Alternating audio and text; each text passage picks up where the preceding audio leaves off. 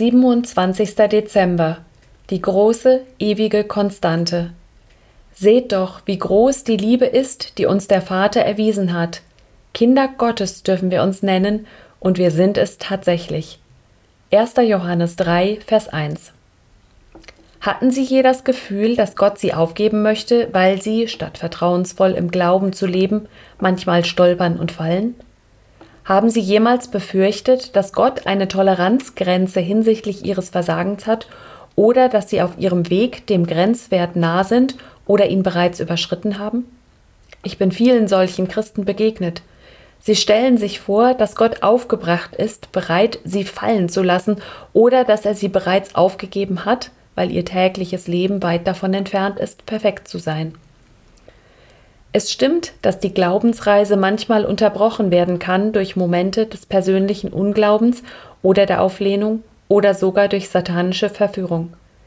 Genau in solchen Momenten denken wir dann, Gott hätte seine Geduld mit uns verloren und sei bereit, uns aufzugeben.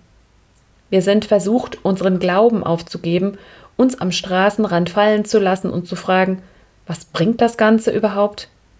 Wir sind niedergeschlagen, fühlen uns ausgeschlossen aus Gottes Werk und Satan freut sich.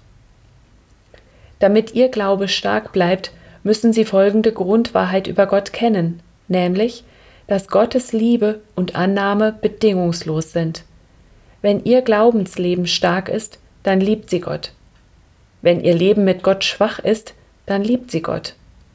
Wenn Sie im einen Moment stark sind und im nächsten Moment wieder schwach, an einem Tag stark und am nächsten Tag schwach, dann liebt sie Gott auch. Gottes Liebe zu ihnen ist eine ewig unveränderliche Tatsache, trotz aller Unbeständigkeit ihres täglichen Lebens als Christ. Natürlich will Gott, dass wir Gutes tun. Der Apostel Johannes schreibt, Meine lieben Kinder, ich schreibe euch diese Dinge, damit ihr nicht sündigt. 1. Johannes 2, Vers 1. Aber Johannes erinnert uns daran, dass Gott bereits Vorsorge getroffen hat, falls wir sündigen. Gottes Liebe bleibt beständig, was immer wir auch tun. Und wenn jemand doch eine Sünde begeht, haben wir einen Anwalt, der beim Vater für uns eintritt, Jesus Christus, den Gerechten. Er, der nie etwas Unrechtes getan hat, ist durch seinen Tod zum Sühneopfer für unsere Sünden geworden und nicht nur für unsere Sünden, sondern für die der ganzen Welt.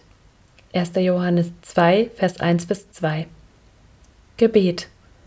Herr, schenk mir Gnade, meine charakterlichen Schwächen zu korrigieren und hilf mir, die Bedürfnisse anderer zu erfüllen.